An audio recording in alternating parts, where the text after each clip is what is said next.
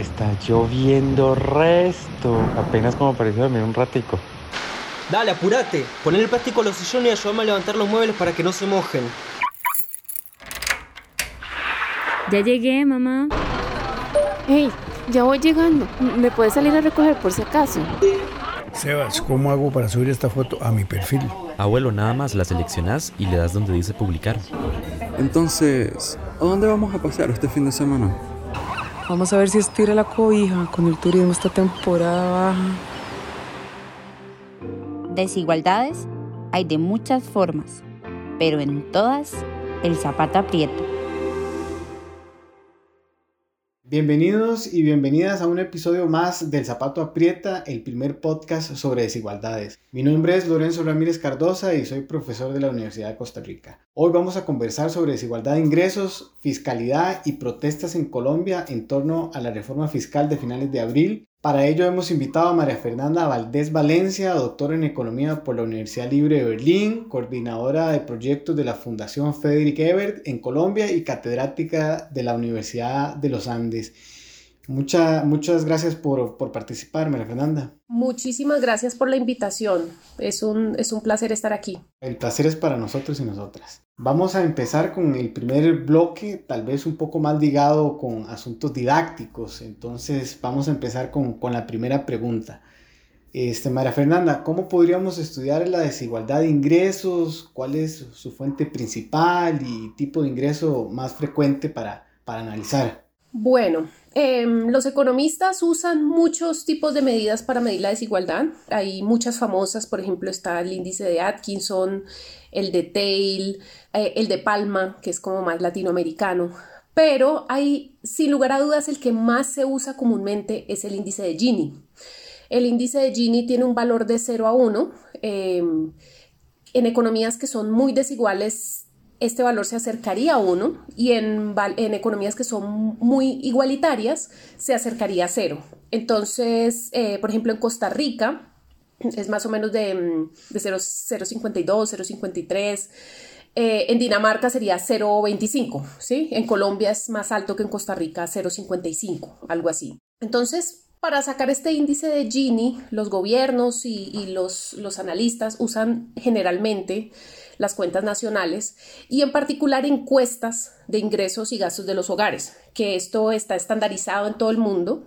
Entonces son, son datos muy, muy confiables y son datos muy periódicos y cada año se tiene eh, esta información. Lo malo de esta información es que como está basada en encuesta de hogares, es muy difícil que esta medida de Gini, que está basada en estas encuestas, eh, tengan en cuenta a los sectores más ricos de la población, ¿sí? Porque es una encuesta, al final em, es una llamada donde hay una gran tendencia a subdeclarar los ingresos de esta gente, es decir, un, un gran millonario no va a decir a un entrevistador por teléfono cuánto gana, cuánto en verdad gana. Entonces se subestima esto y eso se sabe que un índice de Gini normalmente no tiene en cuenta a esta población que es la más rica. Entonces, ¿cómo haría uno para generar un índice de Gini que tuviera la información de esta parte de la sociedad que son los más ricos. Ahí este Gini debería además incluir análisis de declaraciones de renta porque las declaraciones de renta se, se tiende a subdeclarar, obviamente, eh, por procesos de evasión y elusión, o sea que los más ricos también subdeclaran, pero no tanto como subdeclararían a un entrevistador que llama por teléfono, ¿sí? Entonces, lo que se hace hoy en día en, muchos países, o al menos en los países que hay esta información, eh, ahora me entero que en Costa Rica eh, algunas universidades tienen esta información de declaraciones de renta, en Colombia, por ejemplo, no lo tenemos, eh, esto es un, estudio que sería muy difícil de hacer y es bastante difícil de hacer en Colombia. Lo que se hace es que se juntan las dos informaciones para sacar un Gini que sí tenga en cuenta a ese 1%, digamos, o esa población o ese 10% más rico. Es una lástima que en algunos países no se puedan hacer este tipo de medidas, porque una vez se hace, uno se da cuenta que evidentemente el Gini es más alto, o sea, es más desigual que si no se incluyera a esta población más rica. Perfecto, María Fernanda, gracias. Esperemos retomar ese tema cuando hablemos de la situación en particular de Colombia y las protestas por este, la reforma fiscal. Queríamos eh, preguntarle este, cómo ha visto el comportamiento de la desigualdad precisamente de ingresos en América Latina y en particular en Colombia antes del COVID y posterior ahora que estamos en época de, de precisamente pandemia? Bueno, pues antes, antes de la pandemia la situación era un poco la siguiente. Tuvimos en América Latina eh, una gran reducción de desigualdad en los años del boom de los commodities. Esto fue desde el 2002 hasta el 2014 más o menos. Tuvimos una gran reducción de desigualdad. Eh, la, mayoría de los países, prácticamente todos los países, eh, redujeron desigualdad de una forma extraordinaria. Ahí solamente hay una excepción que sería Costa Rica. Costa Rica en esa época no redujo desigualdad, incluso la aumentó.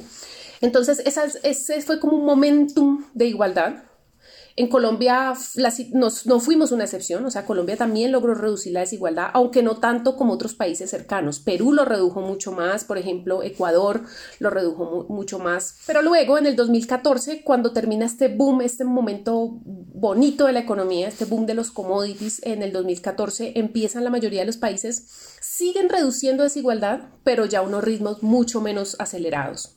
Eh, esta es una etapa en que, en que Costa Rica ya vuelve a bajar la desigualdad, pero, pero como les decía, no a los ritmos del boom maravilloso de los commodities. Y luego viene el COVID, que sabemos que trae 9 millones de nuevos pobres en la región y un posible aumento de la concentración de los ingresos eh, de los más ricos. Esto digo un posible porque no sabemos muy bien cómo ha sido esta afectación. Apenas estamos empezando a analizar los datos, pero esto es algo que concluye la CEPAL, la CEPAL en sus estudios regionales de, este año dice que se ve que hay, hay, hay sectores más ricos que se, que se beneficiaron bastante de la pandemia.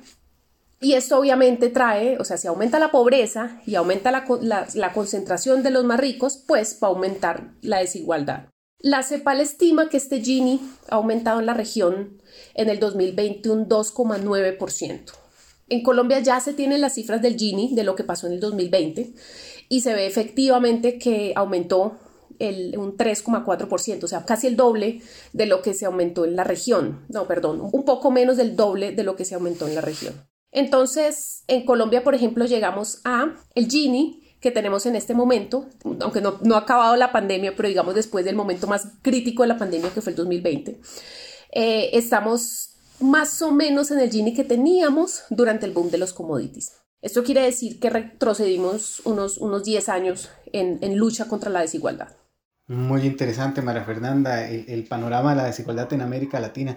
Quizás nada más acotar para las personas que nos escuchan que efectivamente Costa Rica es uno de esos casos este, en el cual la desigualdad no se redujo como en el resto de América Latina y acotar ahí que los trabajos de Juan Diego Trejos y Luis Oviedo indican que este, los salarios de las personas calificadas del sector público y privado y las rentas de capital tienen una participación importante en la explicación de la desigualdad que existió. Vamos con, con la siguiente pregunta y nos vamos a trasladar del tema de ingresos eh, de desigualdad al tema fiscal. Entonces queríamos, María Fernanda, que nos ayudara un poquito a saber cómo estudiar los sistemas tributarios latinoamericanos y que nos regale algunas de las características generales de la región y en Colombia en particular. Yo creo que algo fundamental es entender que los sistemas tributarios no nos muestran solamente un número del recaudo, sino que nos muestran muchísimo más allá. Nos muestra muy claramente cuáles son las apuestas de una sociedad ¿sí? o, de, o de un país, cuáles son sus valores, a qué le está apostando como, como sociedad, a qué tipo de modelo productivo le está apostando. Entonces nos muestra un montón de cosas de, eh, culturales, sociales y económicas que son mucho más que un número.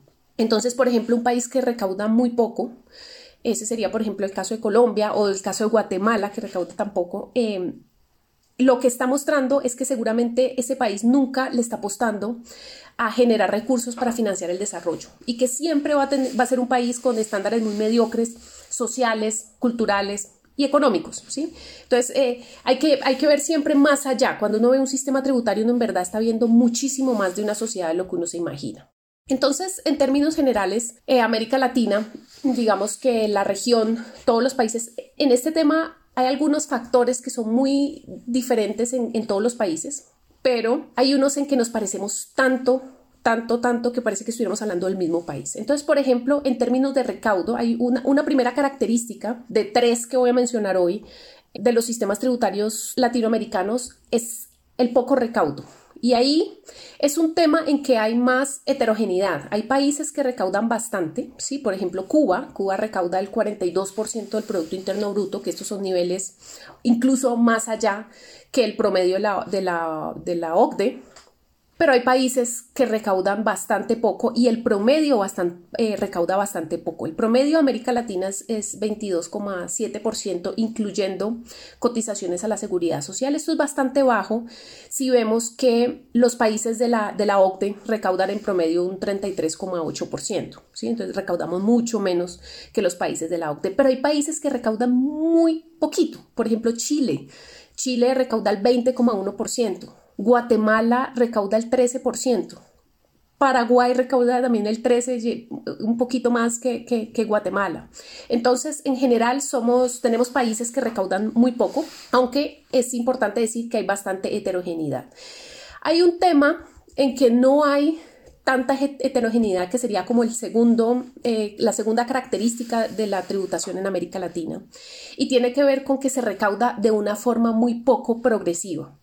Esto se puede ver definitivamente de muchas formas. Uno puede, por ejemplo, medir un Gini, como les decía, el Gini como medida de desigualdad. Uno puede medir antes que se cobren los impuestos y después de cobrar los impuestos para ver eh, si hay un efecto redistributivo y de ahí asumir que hay o, o, no hay poca progresividad. Y cuando uno hace este ejercicio en los países de América Latina, en todos se puede ver que el efecto redistributivo es muy poco, eh, y que hay muy poca progresividad. Es decir, cuando entra el Estado con los impuestos no logra reducir desigualdad, que es lo que sí pasa en muchos países desarrollados y en muchos países de, de la OCDE y en muchos países europeos. Pero otra forma de ver esta falta de progresividad es ver la bajísima proporción de los impuestos progresivos en el sistema tributario.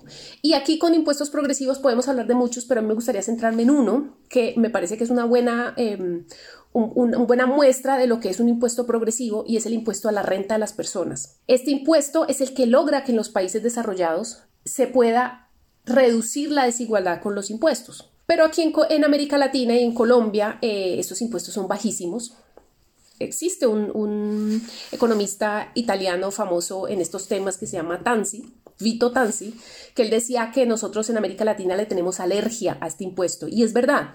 ¿sí? Este es el impuesto redistributivo por naturaleza, es el que nos permitiría reducir desigualdad, no, no el único, pero es, es bastante significativo.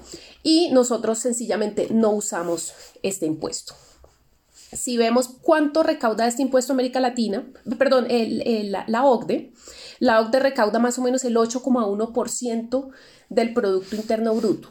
Y en América Latina, el país que más recauda de este impuesto, que es Uruguay, recauda la mitad de eso, 4 puntos del, del Producto Interno Bruto pero el promedio no llega a los dos puntos del Producto Interno Bruto, o sea, cuatro veces menos que lo que recaudan los países, digamos, desarrollados. Esta situación es tan, dramática que hay países donde prácticamente no existe ese impuesto, ¿sí? Hay países donde prácticamente no hay que declarar renta. Este es el caso de Bolivia, este es el caso de... Mm, Paraguay, que hasta hace muy poco no tenía tampoco este impuesto, apenas le estaba apostando a este impuesto. Entonces, esto hace que nuestros sistemas tributarios no sean muy progresivos. Esto y otras cosas más, pero estamos tratando de, simplificarlo y este impuesto nos dice mucho. Y la otra característica que también conocemos bastante bien es que hay unos niveles de evasión muy altos. Esto también es así en la mayoría de los países. En esto no hay, no hay tanta heterogeneidad, es también bastante homogéneo. Evadimos y eludimos sobre todo del impuesto a la renta. ¿Sí? Aunque también tenemos una evasión grande en el impuesto al valor agregado. Entonces, eso serían como las tres, las tres características de toda la región y si me preguntan por Colombia, Colombia es un vivo ejemplo de esta caracterización que yo he hecho. Colombia recauda poco, Colombia recauda bastante, con un poder redistributivo bastante bajo, ¿sí? Eh, el impuesto a la renta de las personas es muy bajo en Colombia, es, eh, es apenas del 1,2%, es de los más bajos, de la, mucho más bajo que el promedio de la región y de los más bajos de la región. Y hay un alto nivel de evasión. Muchas gracias, María Fernanda. Muy interesante la conversación sobre desigualdad de ingresos y fiscalidad. Antes de seguir con la entrevista, haremos una pequeña pausa. Les recordamos que estamos conversando con María Fernanda Valdés. Vamos a una pausa y regresamos. Microsondeo. ¿Considera Colombia un país desigual? ¿Por qué? Colombia es un país desigual debido a que por años viene siendo liderado por gobiernos que invierten poco en educación y bienestar de la población. Por eso es que se escucha por ahí decir que aquí el rico cada vez es más rico y el pobre cada vez es más pobre, ya que pues, los ricos o la élite que maneja este país solo trabaja para lucrar sus propios bolsillos y no trabajan en pro de la ciudadanía, de la ciudadanía general. Alrededor del 80% de la población en Colombia sobrevive con un salario mínimo, sin tener oportunidades de acceder a vivienda propia o educación. Aparte de esto, debe pagar unos impuestos carísimos, empezando por el IVA, donde cada año le suben el porcentaje de alimentos o elementos de primera necesidad, como pañales, toallas higiénicas, arroz, panela, papa, azúcar, aceite, etc. Colombia es un país profundamente desigual en tanto a que el funcionamiento propio de las élites políticas, tanto regionales como de la élite central, basan su riqueza a expensas de esa misma desigualdad deliberadamente creada, como se puede ver en la expropiación, por medio del paramilitarismo, de 6 millones de hectáreas de tierras pertenecientes al campesinado colombiano, lo que generó que cientos de miles de personas fueran desplazadas hacia las grandes ciudades para hacer mano de obra informal y engrosar las cifras de pobreza. Es importante recordar que el proyecto paramilitar, más allá de un carácter antisubversivo, fue en realidad un proyecto político y económico de acaparamiento de tierras para que estas élites pudiesen explotar la tierra a través de la ganadería extensiva, monocultivos y la minería a gran escala, entre otras actividades productivas.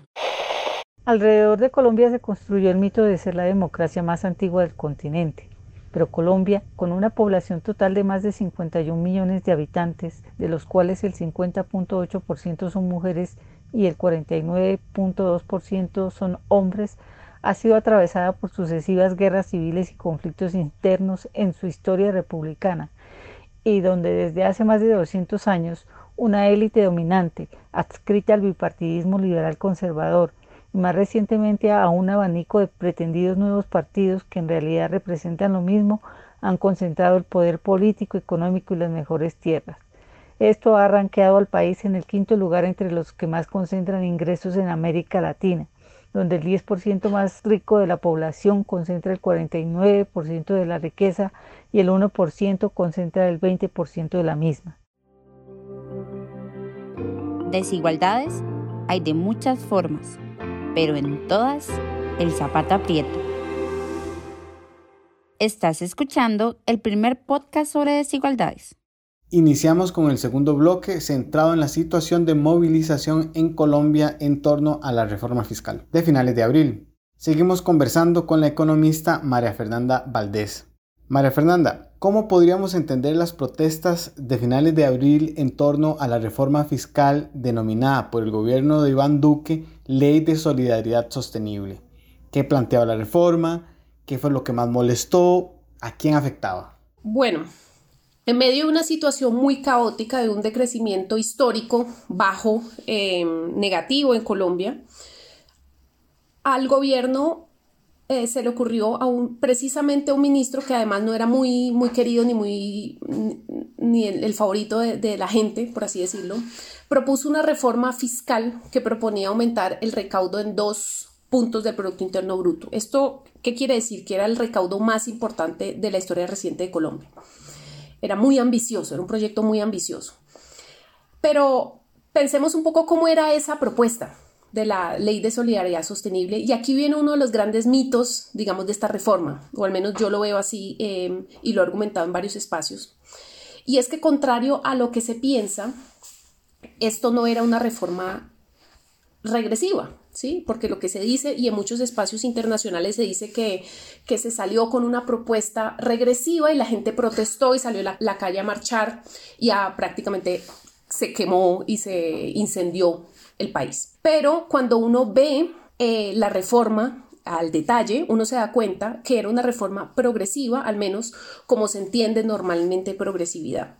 Obviamente modificaba algunos, algunos temas que parecían aisladamente que fueran regresivos, por ejemplo aumentaba el IVA y eso posiblemente iba a aumentar el costo de algunos alimentos y que seguramente lo iban a consumir la sociedad, la parte de la sociedad que es más pobre, pero cuando uno lo ve de forma global, uno se da cuenta que según los estudios que presentó el mismo ministerio, y que además ninguno fuimos capaces de desmentir porque nos metimos a ver ese análisis con lupa y nadie lo pudo desmentir.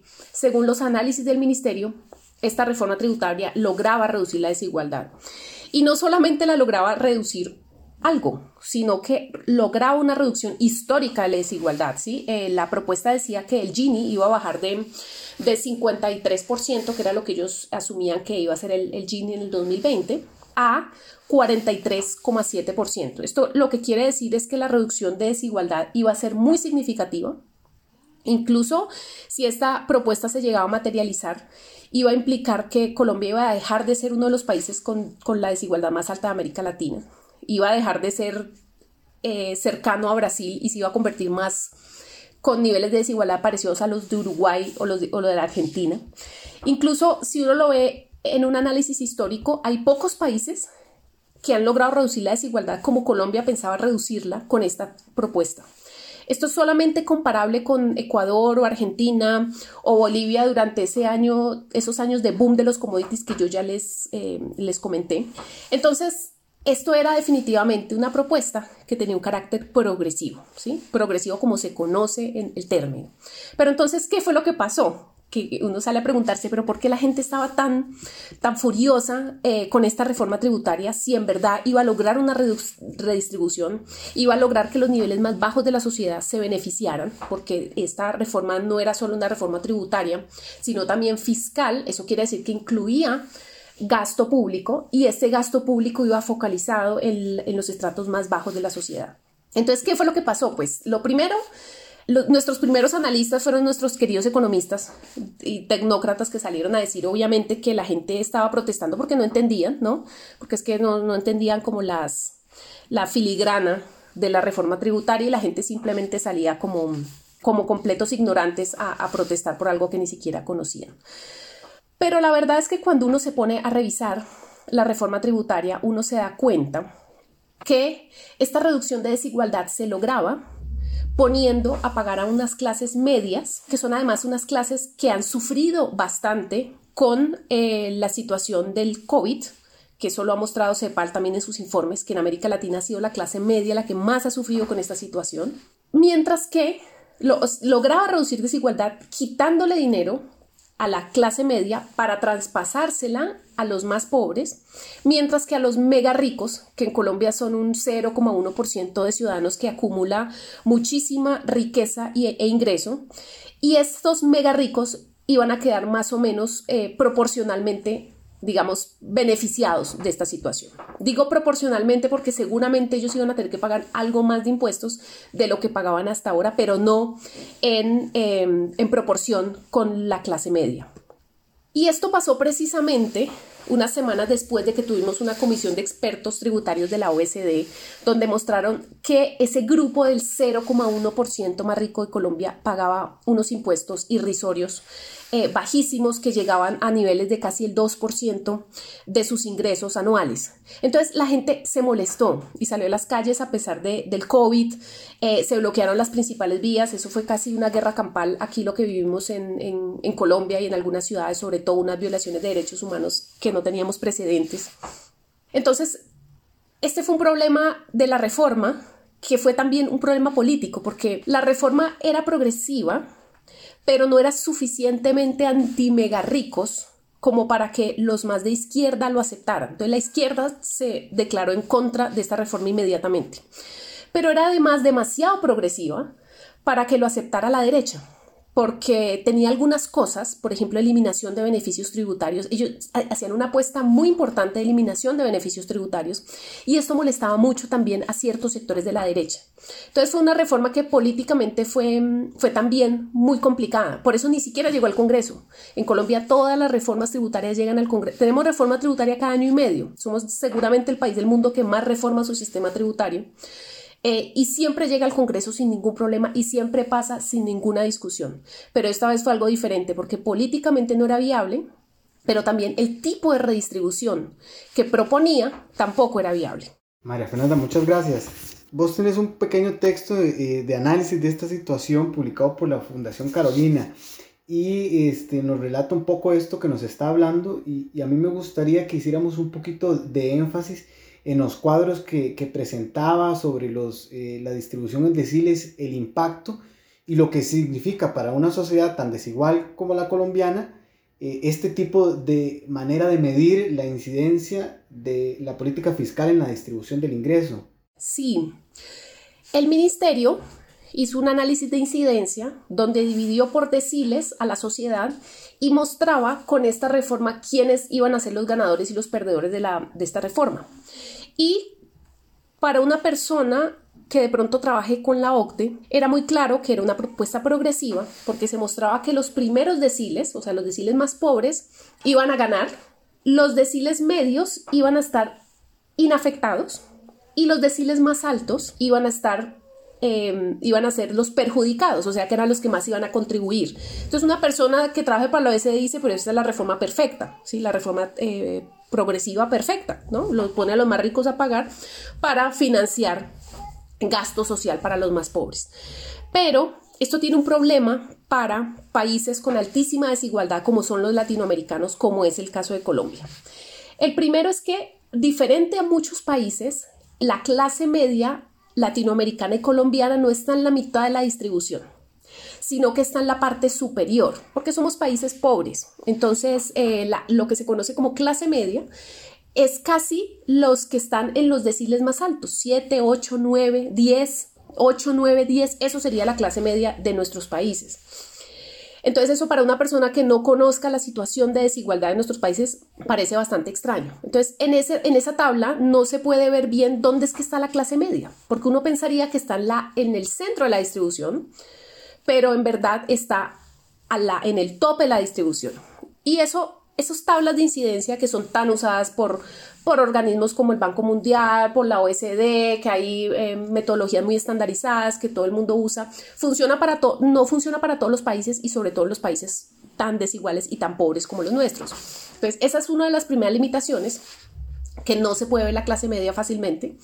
Entonces, la gente pensaba que la clase media, una persona que no conozca la situación particular de nuestros países pensará que la clase media está en la mitad de la distribución y que no se veía afectada por esta reforma. Pero cuando conoce la situación de nuestros países, sabes que la clase media eran esos deciles altos, que cualquiera pensaría que son los ricos, pero no lo son, em, y esos iban a ser los perjudicados. Entonces, esa es la primera, digamos, limitación de estas metodologías y de este tipo de análisis de incidencia para evaluar las reformas tributarias. El otro problema es el tema que, ya habíamos comentado, el tema de los ricos o los mega ricos que, hay en nuestros países. Resulta que en nuestros países hay una altísima concentración del ingreso, sobre todo más arriba del 1% eh, de los más ricos. ¿sí? En algunos países, en, Colombia es del 20%, em, en Costa Rica tengo entendido que también las medidas apuntan por esos valores. Y en esas tablas de incidencia tan usadas no se ve ese 1% más rico. Es muy difícil verlo. Eh, para poder entender cómo le va a los más ricos, habría que hacer una división más allá de deciles. Tendría uno que dividirlo por percentiles, incluso por uno por mil, para poder saber qué es lo que está pasando. Esas tablas de incidencia lastimosamente no lo mostraban. Entonces es como una gran, como una muestra de que a veces Usar esos estándares tan internacionales sin tener en cuenta los contextos nacionales se vuelven em, problemáticos y pueden llegar a mostrar resultados que no son, que son, que no son los exactos. Perfecto, María Fernanda. Una, eh, la siguiente consulta. ¿Qué, ¿Qué, se logró con, con, estas movilizaciones? ¿La ciudadanía tiene un interés por las cuestiones fiscales? Este, ¿La presión rindió frutos? Este, ¿qué, se, se, está hablando en este momento en Colombia? Ya hay una nueva propuesta de impuestos. Eh, ¿Estas presiones ciudadanas rindieron algún fruto para la nueva propuesta? ¿De, qué trata esta? Bueno, pues estas protestas tuvieron, digamos, eh, consecuencias inmediatas que conocemos bastante bien. Eh, lo primero es que la reforma no pasó, ¿sí? En un país que pasan, que todas las reformas pasan, esto nunca, esto es algo que nosotros no conocíamos, que una reforma no llegara ni siquiera al Congreso. Lo otro inmediato fue que el ministro tuvo que renunciar. Obviamente la favorabilidad del gobierno se fue al piso, pero Em, aunque las protestas han seguido un poco, se siente un poco algo de zozobra en algunas ciudades, en algunos barrios, queda claro que hay unas consecuencias que son a muy largo plazo. Yo escribí con, la directora de la FES, la señora Cristina Birke, precisamente un, un artículo sobre esto para la revista Nueva Sociedad, y nosotros hablábamos de que con esto surgía lo que conocemos como un despertar democrático. ¿sí? Eso serían como las consecuencias a largo plazo. ¿Y qué queremos decir con esta idea del despertar democrático? Pues la verdad es que en Colombia durante muchos años, y seguramente por el tema del, del conflicto armado, siempre se evadía el instrumento democrático de la protesta. ¿Sí? Porque siempre existía ese miedo a la estigmatización y eso es algo que sigue existiendo. Obviamente a los que salieron a protestar los han estigmatizado de una forma brutal, pero no como hace unos años donde te, llega, te asociaban con la subversión y con el terrorismo, ¿sí? que son temas completamente más, más complicados de manejar. Entonces cuando se firma el acuerdo de paz, y cuando ya los excombatientes llegan al Congreso, pues la gente definitivamente siente menos miedo usar este instrumento de la protesta. Y la gente sale a las calles de forma masiva por primera vez en Colombia a protestar por temas que son diferentes a la paz, porque antes se protestaba a veces, pero por temas muy ligados al conflicto, pero ya ahora tenemos nuevos temas. Entonces, este, este despertar democrático entonces implica que vamos a usar nuevos instrumentos democráticos, ¿sí? Como puede ser la protesta, pero pueden ser otros, pero implica otra cosa que tiene muchas consecuencias para el tema de las finanzas públicas implica que una vez el conflicto armado deja de monopolizar toda la agenda pública, llegan otros temas que en países, digamos, normales siempre han sido importantes, como el tema de las, de finanzas públicas, como el tema de las políticas económicas, públicas, tributarias, fiscales. Esto era un tema que nunca se hablaba, que a nadie le interesaba, precisamente porque estábamos demasiado eh, escondidos y demasiado encerrados en los temas del conflicto armado. Entonces, es un desportar democrático que es positivo. Eh, efectivamente, en temas fiscales implica que hay un ojo puesto como nunca antes a los temas tributarios. Es impresionante para los que trabajamos en estos temas, yo llevo trabajando en esto varios años, y ver en los noticieros toneladas de noticias sobre, reforma, sobre la reforma tributaria, explicando qué quiere decir el IVA, qué quieren decir los bienes exentos, los bienes excluidos, cuáles son todo este tipo de cosas, la gente hablando de esto en la calle. Entonces hay un, despertar de este tema muy fuerte. Eh, ahora que salió la nueva propuesta tributaria, y ya voy a hablar un poco sobre eso, precisamente todos los ojos estaban puestos sobre esa reforma. Y no solamente los expertos de eh, economistas, sino de, todo el mundo. La gente estaba muy pendiente, la gente en la calle hablaba de esto y yo creo que esto eh, tiene repercusiones muy importantes. Con este gobierno definitivamente ya no se va a lograr nada, o sea, este año esta reforma tributaria que han propuesto, que le dicen la reforma 2.0, porque la primera fue completamente fallida, es mucho menos ambiciosa, ¿sí? Eh, pero queda algo muy claro y es que no van a aumentar ni IVA ni renta a la clase media, ¿sí? No se va a tocar a los más pobres ni a la clase media. Eso quedó claro siempre. Eso fue una de las, eh, de, de las consecuencias de estas grandes marchas. Quedó muy claro de que en este país no se puede tocar a la clase media, a la clase baja, porque ellos no lo van a aguantar nunca más, al menos por unos años mientras todavía la gente se acuerde de qué fue lo que pasó con este estallido.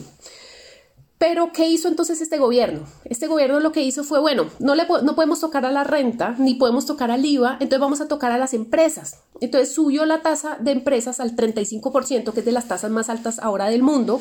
Esta, esta es su gran propuesta tributaria. De, en esto consiste. Pero ya con este gobierno no se pudo hacer nada. O sea, la desconexión del gobierno es total con la situación del país, con la situación de la protesta, con la situación de los jóvenes, que muchos de los que protestaban eran bastante jóvenes. Y la, desconexión es total. O sea, con ese gobierno ya no se pudo hacer nada. Pero lo que yo veo es que el próximo año vamos a tener que hacer una reforma tributaria y ahí es donde se va a ver la consecuencia final de todas estas protestas porque ellos van a tener que hacer una reforma tributaria, quien sea que gane las elecciones el próximo año va a tener que hacer una reforma tributaria apenas llegue a, la, presidencia, y no va a poder tocar a la clase media, ni va a poder tocar a la clase baja. Solamente le va a quedar una opción, que es aumentar los impuestos a las personas más ricas ¿Por qué? Porque ya tampoco puede tocar las, los impuestos a las empresas. Ya tenemos la tasa más alta del mundo o, de las más altas del mundo. Ya ahí no hay eh, eh, espacio para hacer ninguna reforma. Entonces, esto es cuando se va a materializar, es el momento que se va a materializar todo lo que ha pasado con las marchas, cuando los próximos gobiernos no tengan de otra que aumentar los impuestos a los más ricos. Esto em, todavía, como les digo, no se ha materializado, pero va a ser muy contundente y creo que va a ser algo histórico, no solamente para Colombia, sino para la región. María Fernanda, buenísimo. Eh, ojalá que todo lo que nos ha comentado pueda servirnos para pensar la situación en Colombia y el contexto latinoamericano con respecto a la desigualdad de ingresos y a las consideraciones fiscales. Lamentablemente el tiempo nos ha ganado. Entonces tenemos, vamos a finalizar con la última pregunta que le, hacemos a todas las personas que participan en el zapato aprieta y es en este contexto de pandemia, en este contexto, contexto actual, ¿Qué le da esperanza? Bueno, pues esta es una pregunta muy difícil, la he pensado por varios días y, la verdad es que en este momento es difícil ver una luz de esperanza. Cuando empezó la cuarentena y cuando empezó la pandemia, teníamos la ilusión de que, como en todas las crisis, como ha pasado en, prácticamente todas las crisis, se generará cierta solidaridad, pudiéramos ver em, más apoyos a las sociedades más pobres, más necesitadas, una nueva conciencia con el tema ambiental, pero lo que encontramos en este momento es que mm, pues los países más ricos han querido monopolizar, por ejemplo, el tema de las vacunas, ¿sí? Y hay países que no han tenido acceso porque los países que más, que más tienen, los que fabrican las vacunas, han querido quedarse con las vacunas y prefieren tener en exceso que repartirla con el resto de los países. Eh, vemos una situación ambiental. Yo pensaba al principio de la pandemia que mm, ver una catástrofe de este nivel a nivel internacional nos iba a llamar la atención frente a lo que estaba pasando con el tema del cambio climático, pero veo que, mm, la situación no es así. Eh, nunca habíamos tenido una degradación ambiental, al menos en América Latina, tan fuerte. Y esto es precisamente eh, a raíz del COVID, ¿sí? Entonces yo pienso que, mm, que en este momento no estoy con mucha esperanza Ojalá los nuevos sucesos del mundo eh, en la pospandemia me hagan cambiar de opinión y llenarme de esperanza. Listo, María Fernanda. Muchas gracias por acompañarnos a un episodio más del Zapato Aprieta. A las personas que nos escuchan les agradecemos y les invitamos a seguirnos en su plataforma de podcast favorita. Producción y edición Andrés Minsky y Isaac Zúñiga. Locuciones y créditos Kisha Méndez. Diseño gráfico Andrés Artavia Tencio. Muchas gracias por acompañarnos. Les invitamos a escuchar todos nuestros episodios en su plataforma favorita. Puedes seguirnos en las cuentas de Facebook y YouTube del Instituto de Investigaciones Sociales. El Zapato Aprieta es una coproducción del Programa de Acumulación, Distribución y Desigualdad y el programa Culturas, Instituciones y Subjetividades del Instituto de Investigaciones Sociales de la Universidad de Costa Rica, con el apoyo de la Escuela de Ciencias de la Comunicación Colectiva.